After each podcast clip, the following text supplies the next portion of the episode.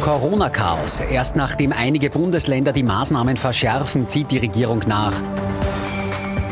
Erste Routine. Bereits seit vier Wochen ist Alexander Schallenberg Regierungschef. Und roter Richtungsstreit beim Thema Neuwahl ist die SPÖ uneinig. Ich wünsche Ihnen einen angenehmen Sonntagabend. Ich freue mich, dass ich Sie wieder begrüßen darf zu unserem politischen Wochenrückblick. Mit dabei unser Politikexperte Thomas Hofer. Schönen guten Abend. Schönen guten Abend, Herr Knapp. Und unser Meinungsforscher Peter Heik. Auch Ihnen einen schönen Sonntagabend. Schönen Herzlich willkommen. Hallo. Wir beginnen die Sendung heute mit einem Thema, von dem wir im Sommer gehofft haben, dass wir eigentlich schon durch sind, und zwar Corona. Und irgendwie hat man das Gefühl, es ist alles wieder so wie genau vor einem Jahr. Auch in diesem Jahr ist die Regierung von der Corona-Herbstwelle anscheinend vollkommen überrascht worden. 10.000 Neuinfektionen knapp am Samstag, heute am Sonntag 8.500 Neuinfektionen. Auch das ein unerfreulicher Höchstwert. Und jetzt muss natürlich was getan werden. Und die Regierung ist gemeinsam mit den Landeshauptleuten am Freitag in dieser Woche wieder mal zu einer Krisensetzung zusammengetroffen.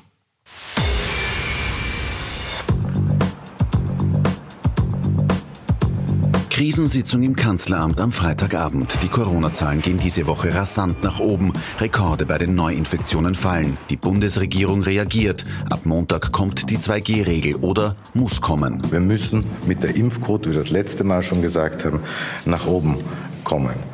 Wir werden daher die Zügel für die Ungeimpften straffer ziehen müssen. Mit der 2G-Regel macht Türkisgrün das nach, was der Wiener SPÖ-Bürgermeister Michael Ludwig trotz landesweit niedrigster Inzidenz in seinem Bundesland bereits einen Tag vorher am Donnerstag verkündet. In Oberösterreich, dem Bundesland mit der höchsten Inzidenz, wird ebenfalls am Donnerstag, Wochen nach geschlagener Landtagswahl, auch reagiert. Die vom ÖVP-Landeshauptmann Thomas Stelzer für Montag in Oberösterreich angekündigte 2,5G-Regel wird allerdings nie in Kraft treten. Der Bund overruled mit 2G.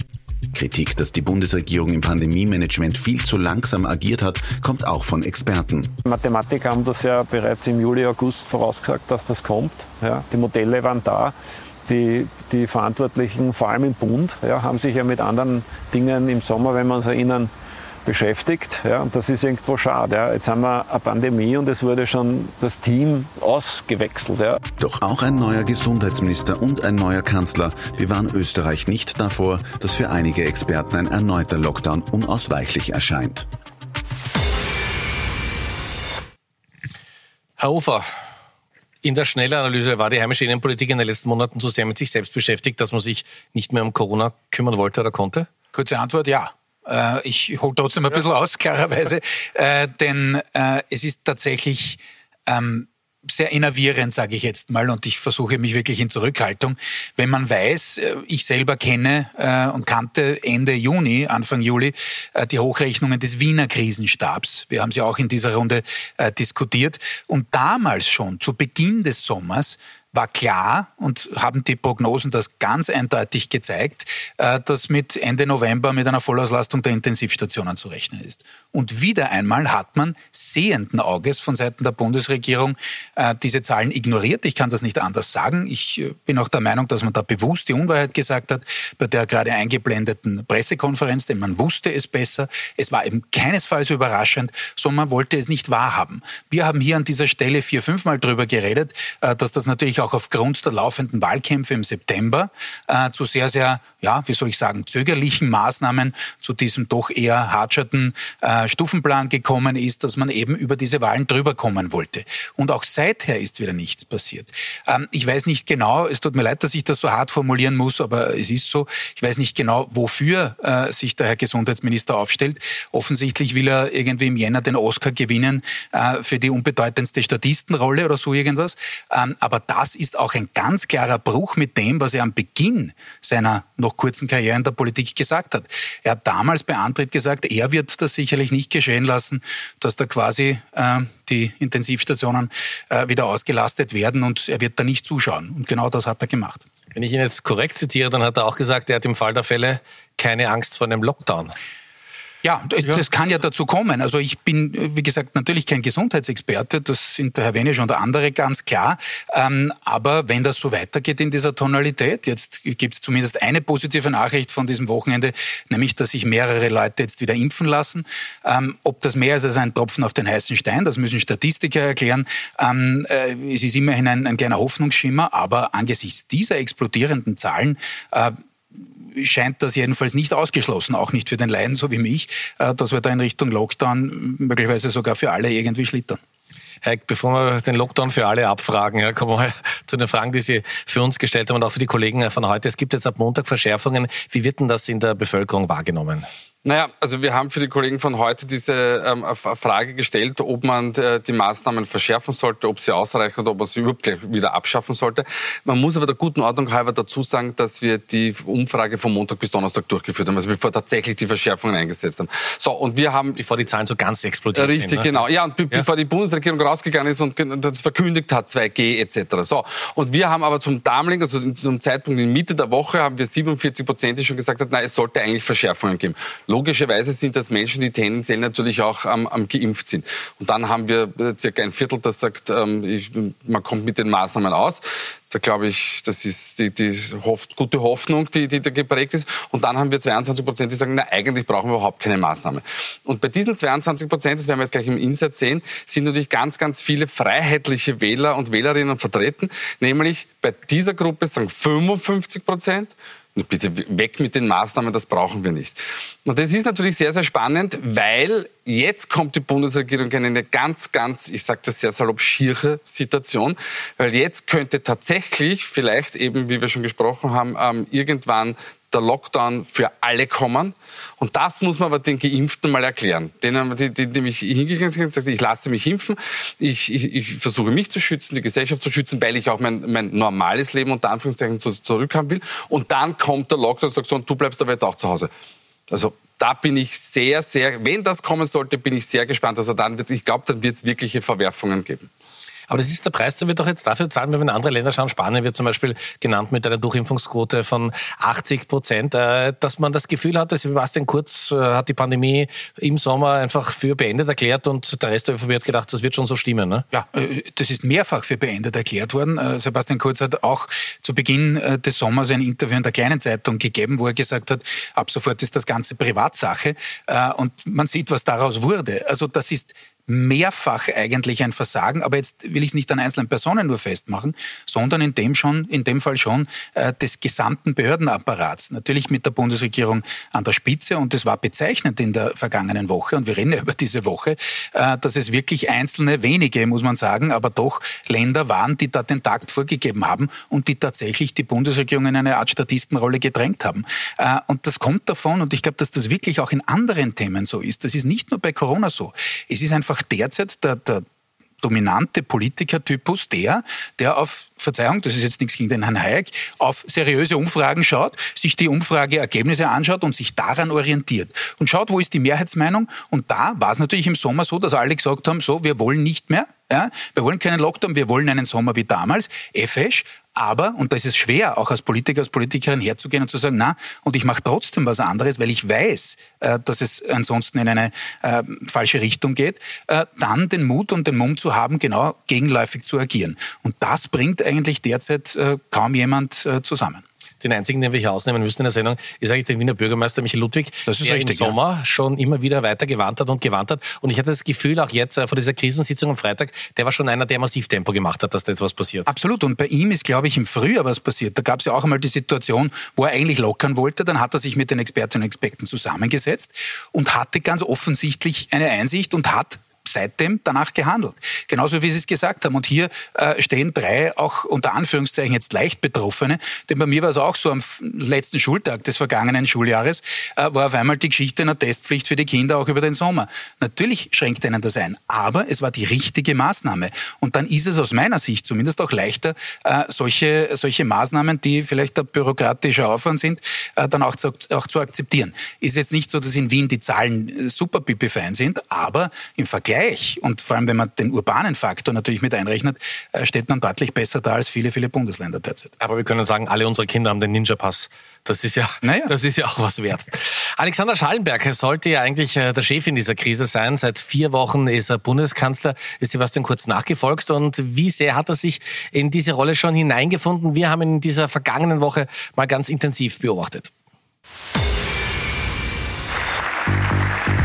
Egal ob am Weltklimagipfel in Glasgow am Montag oder bei den Gedenkfeiern für die Opfer des Wiener Terroranschlags am Dienstag, Alexander Schallenberg legt seine Rolle als Bundeskanzler in bedächtiger Staatsmanier an, mahnend und einfühlsam bei der Gedenkveranstaltung in der Wiener Ruprechtskirche, versöhnlich gegenüber dem Koalitionspartner bei seiner Antrittsrede vor dem Bundesrat am Mittwoch.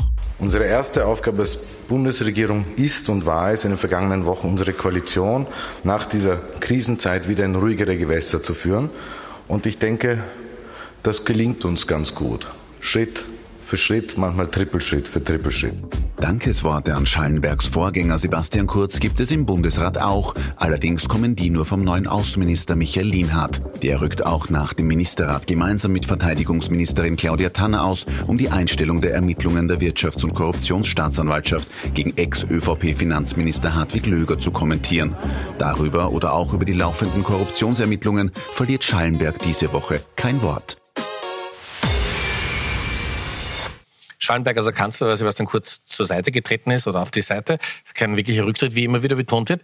Jetzt haben viele gesagt, möglicherweise geht der äh, auf Tauchstation. Was wir aber so mitbekommen haben, ist er recht umtriebig. Ähm, es gibt Fotos, man hat ihn in Dublin gesehen, dass er gerade zurück äh, nach Wien geflogen. Da sehen Sie ein Foto aus dem Flugzeug. Äh, dann äh, hat die kleine Zeitung berichtet, dass am Freitag vor der Krisensitzung gab es ein Treffen mit äh, den Landeshauptleuten. Also Sebastian Kurz versucht er im Hintergrund schon wieder Meter gut zu machen. Ja, ganz sicherlich. Und ich glaube, aus seiner Eigenwahrnehmung Wahrnehmung und aus der seines Umfeldes, äh, das ja zumindest in, in Teilbereichen noch vorhanden ist, ähm, ist es sicherlich so, dass er an diesem Comeback jetzt arbeitet, dass er äh, versucht, dann eine Situation potenziell zu nutzen, wenn sich die anderen Parteien personell nicht besser aufstellen. Ich rede konkret von der SPÖ, aber dazu kommen wir heute noch, ähm, dass er da das irgendwie wieder zurückschafft. Das, was natürlich die Hoffnung genährt hat in dieser Woche, war eben, es ist im Beitrag angeklungen, ähm, die Einstellungen, nicht Weiterverfolgung in den Kausen, also Teilkausen muss man sagen, Löger Jäger, Blömel etc. Das äh, war etwas, was man halt dann, äh, wo man quasi wie nach einem Strohhalm greift. Ähm, ob das wirklich so kommt, ist eine zweite Frage. Aber was er sicherlich macht, es gibt auch diese Bundesländertour, die angekündigte ist eine Schamoffensive intern. Denn es ist völlig klar, das Ganze ist jetzt nicht nur so, dass der, die anderen Parteien anti-Kurz eingestellt werden, sondern diese mal sehr, sehr ehern geglaubte äh, Zustimmungsfront, sage ich mal, ist in der ÖVP massiv gebröckelt. Und zwar bei vielen Landeshauptleuten und auch bei den Wesentlichen.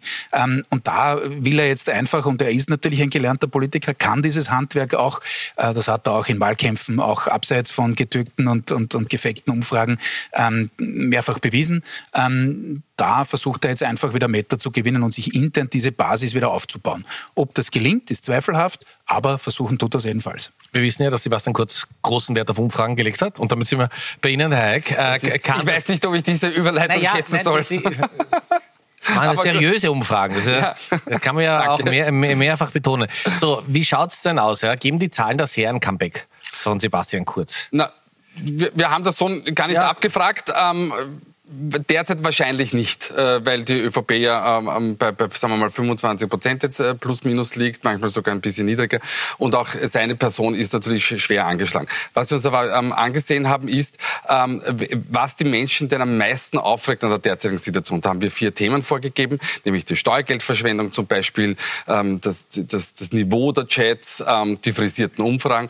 Und was die Menschen am meisten aufregt, das ist, äh, dass mit Steuergeld hier diese Umfragen ins Feld geschickt wurden. Ähm, alle anderen Themen sind eigentlich, dämmern so dahin. Sie sehen 15, 14, 12 Prozent. Und 9 Prozent sagen, naja, ähm, eigentlich stört mich an dieser Situation gar nichts. Also das heißt, der Trigger liegt bei die gehen mit meinem Steuergeld, machen die da ihr dreckiges Geschäft. Das ist aber die Gesamtbevölkerung. Das Für ist die Gesamtbevölkerung. Die genau. jetzt mal wichtiger. Richtig, jetzt schauen wir uns die ÖVP-Wähler an. Und bei denen, da werden Sie gleich sehen, jetzt, jetzt geht da rechts der Balken in die Höhe, nämlich immerhin 30 Prozent der, muss man jetzt dazu sagen, verbliebenen ÖVP-Wähler, weil so viele sind es ja nicht mehr, die sagen, naja, eigentlich stört mich da an der Situation gar nichts. Ist sehr interessant, also unverbrüchliche Treue, nicht? Und es ist aber nicht so, dass die Steuergeldverschwendung am, am meisten stört von den anderen vier Einheiten, sondern 18 Prozent sagen, ähm, es ist das Niveau der Chats. Ähm, die kann, Formulierungen und all das. Genau, richtig. Mhm. So, jetzt muss man sagen, ich bin auch kein Freund dieser Chats, aber ganz ehrlich, es, es, wird oft und schnell salopp was, was formuliert. Ja, das würde ich tatsächlich nicht auf die Waagschale legen. Natürlich das Gesamtsittenbild ist natürlich ein, ein, ein zum Teil erschreckendes, ähm, aber es ist sehr sehr erstaunlich, dass in der Gruppe der ÖVP-Wähler das Steuergeld gar nicht so das große Thema ist. Herr Hofer, wenn wir uns nochmal die, die, die Comeback-Tour äh, anschauen von Sebastian Kurz. Es gibt ja zwei Bundesländer, die haben sich schon ziemlich rausgelehnt. Der Markus Wallner äh, aus Vorarlberg und auch die Steiermark äh, mhm. ist nicht mehr so kurzfreundlich. Also jetzt wissen wir, Sebastian Kurz kann das Handwerk. Äh, sehen Sie da eine realistische Chance, dass er diese beiden Bundesländer drehen kann, wie man so schön sagt? Also ich, aus meiner Sicht hängt ganz viel äh, davon ab, wie sich das wirklich jetzt äh, bei den Justizaffären weiterentwickelt. Natürlich hat er irgendwo die Hoffnung, ich habe es vorhin erwähnt, dass das eingestellt wird, dass zumindest er als Person, und das ist ja wirklich offen, muss man sagen, auch bei dieser sehr, sehr schwerwiegenden Geschichte mit den Umfragen und mit, mit den Mitteln des Finanzministeriums, ähm, wer da jetzt wie äh, dann zum Handkuss kommt. Also dass da nichts übrig bleibt bei keinem der Beschuldigten, das wäre wohl eine Überraschung, zumindest aus meiner Sicht, aber ich bin auch juristischerlei. Ähm, aber die Frage ist sozusagen, was bleibt jetzt dicht bei Kurz? Die zweite Geschichte ist nur, wie lange dauert das, bis das äh, klar wird? Äh, aber er hat sicherlich die Hoffnung, denn so leicht äh, gibt man dann diese Karriere, die man hingelegt hat, quasi in so jungen Jahren, äh, wohl auch nicht auf. Äh, da nähert sich sicherlich die Hoffnung daraus. Bei den anderen Landeshauptleuten, Sie haben jetzt zwei schon genannt, ist es natürlich so, dass die auch mit Argus-Augen drauf schauen, na, wie entwickelt sich nicht nur sein Image, sondern eben, wie entwickeln sich auch diese äh, gerade angesprochenen Kausen. Ähm, und da ist es völlig klar, dass auch in Niederösterreich, in Oberösterreich, auch in den anderen Bundesländern äh, den Landeshauptleuten, den dortigen, Hemd, das Hemd näher ist als der Rock. Und äh, das Hemd ist nun mal die eigene Wahl, die anstehende. Bei Johanna Mikl-Leitner ist das in Niederösterreich relativ bald der Fall. Äh, und Sie können sich ganz sicher sein, solange da jetzt nicht eine, eine, eine klare Rehabilitierung wirklich äh, äh rausschaut oder, oder sich anbahnt, äh, glaube ich nicht, dass, dass der, der Weg zurück so, so einfach sein wird. Vor allem auch deshalb, sagen wir mal, es käme jetzt zu Neuwahlen und die ÖVP ist ja wirklich im Dilemma. Sie hatte auch wirklich keine Alternative in Richtung Spitzenkandidatur. Aber selbst wenn sie jetzt mit, mit Kurz in die Wahl Fall ziehen würde. Die anderen würden personell nicht reagieren. Und sagen wir, die ÖVP gewinnt sogar irgendwie relativ knapp, aber doch. Ja?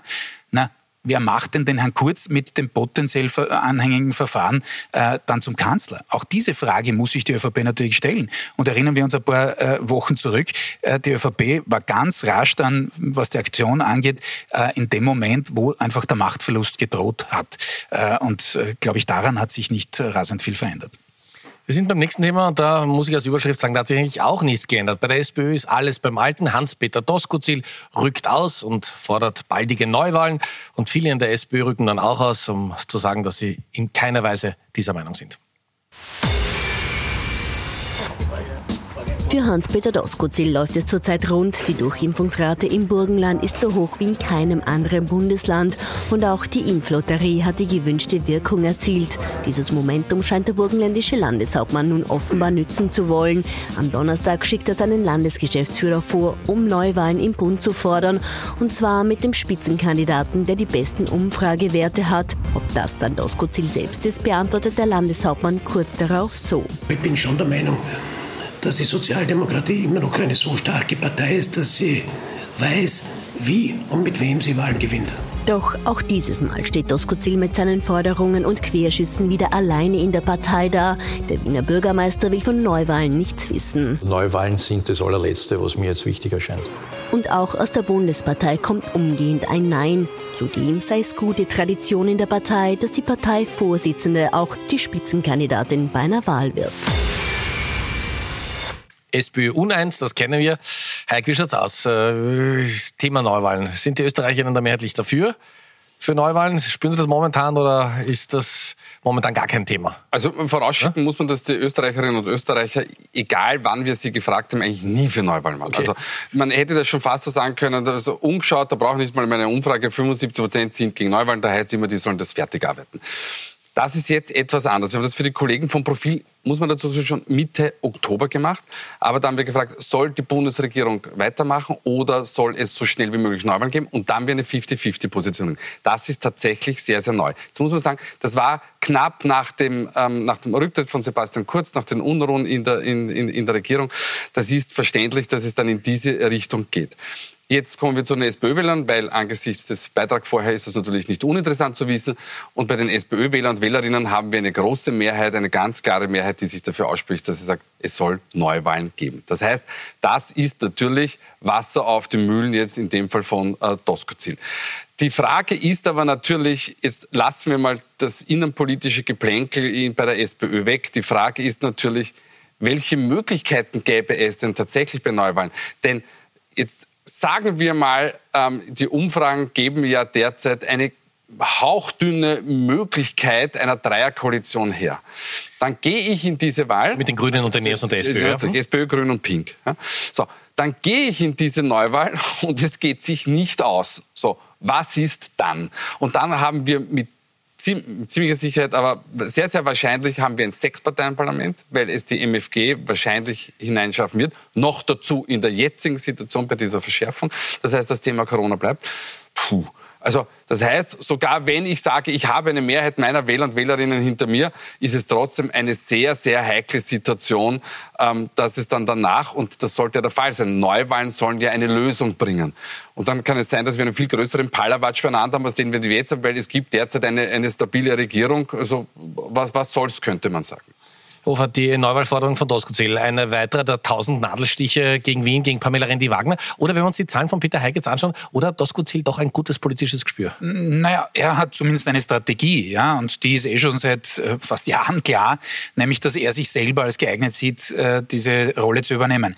Und wo er natürlich recht hat, es gibt eine fortgesetzte Schwäche in der Bundespartei und an der Bundesparteispitze, äh, zuletzt abzulesen rund um die entscheidenden Tage, ob es jetzt mit der Regierung weitergeht oder nicht. Da hat sich die Parteivorsitzende gerade wieder mal nicht mit rumbekleckert. Das wissen auch und am besten wahrscheinlich die internen, ähm, ja, äh, nicht nur Bedenkenträger, sondern auch die Machtinhaber auch in Wien. Ähm, und da versucht natürlich Doskozil reinzustoßen. Allerdings, und das ist das große Problem bei ihm, und ich würde ihn loben, was jetzt die Impfquote angeht und, und die Geschichten, die er da gemacht hat, das war tatsächlich sehr, sehr gut, äh, vor allem im Vergleich zu anderen. Ähm, aber er hat sich nicht gut angestellt bei der strategischen Aufbereitung seiner quasi internen Kandidatur. Kandidatur. Denn auch diese Woche war es wieder so, dass er seine Geschäftsführer im Burgenland für ihn sozusagen ausgeritten sind. Bislang hat er das meistens selber gemacht. Das heißt, er findet niemanden, der das für ihn zum Beispiel aus anderen Bundesländern macht.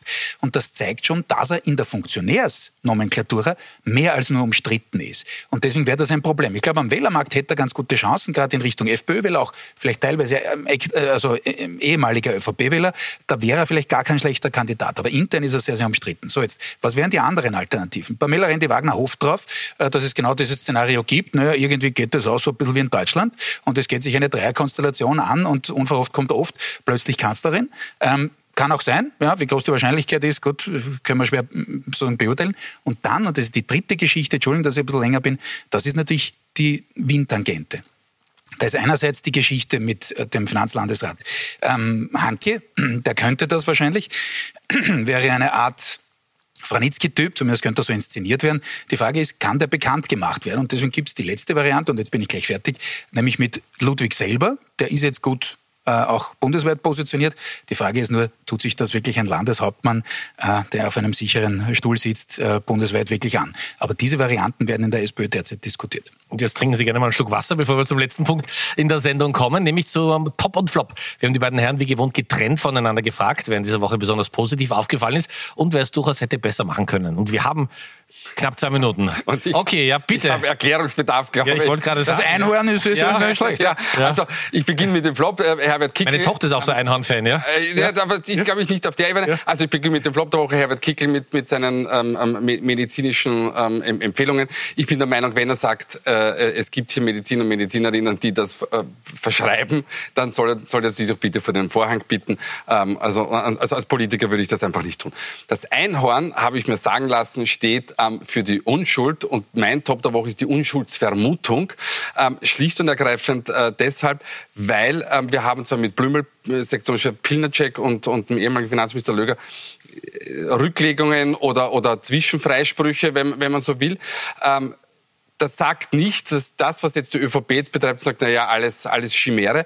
Aber wir sollten uns schon in Erinnerung rufen, dass die Unschuldsvermutung wirklich sehr, sehr wichtig ist und dass, wenn ein Verfahren gegen eine Person auch des öffentlichen Lebens eingeleitet wird, diese Person eigentlich das Anrecht darauf haben sollte, auf ein äh, nicht faires Verfahren bekommt man sowieso, aber ein, ein Verfahren, das die Persönlichkeitsrechte trotzdem wahrt, weil jetzt nehmen wir den, den Herrn Löger her, äh, da wird man natürlich der Sonne im Mond geschossen und am Ende des Tages wird man vielleicht freigesprochen. Und das ist dann tatsächlich ein persönlicher Schaden für den Einzelnen. So, Herr Hofer, Sie haben heute nur 20 Sekunden. Ja, ich könnte mich beim Kollegen Heike anschließen, ja. wären genauso Top und Flop, äh, die, die ich unterschreiben würde. Ganz kurz, Mückstein, ich habe schon erklärt, äh, Statist nicht nur der Woche, sondern leider auch der letzten Monate. Das ist leider zu wenig, muss man sagen. Äh, und die Stadt Wien haben wir auch schon besprochen, die da schon vorangegangen ist und auch gegen die Mehrheitsmeinung äh, Maßnahmen beschlossen hat, die nicht immer allen gefallen haben, vielleicht auch inklusive uns, äh, aber das war richtig gemacht, jedenfalls im innerösterreichischen Vergleich. Meine Herren, herzlichen Dank. Ich darf mich bei Ihnen fürs Zuschauen bedanken. Jetzt gibt es nochmal die wichtigsten Meldungen des heutigen Tages in der Schnellübersicht. Ich wünsche Ihnen eine angenehme Woche. Kommen Sie gut durch diese Woche, bleiben Sie gesund und ich freue mich, wenn wir uns nächsten Sonntagabend wiedersehen.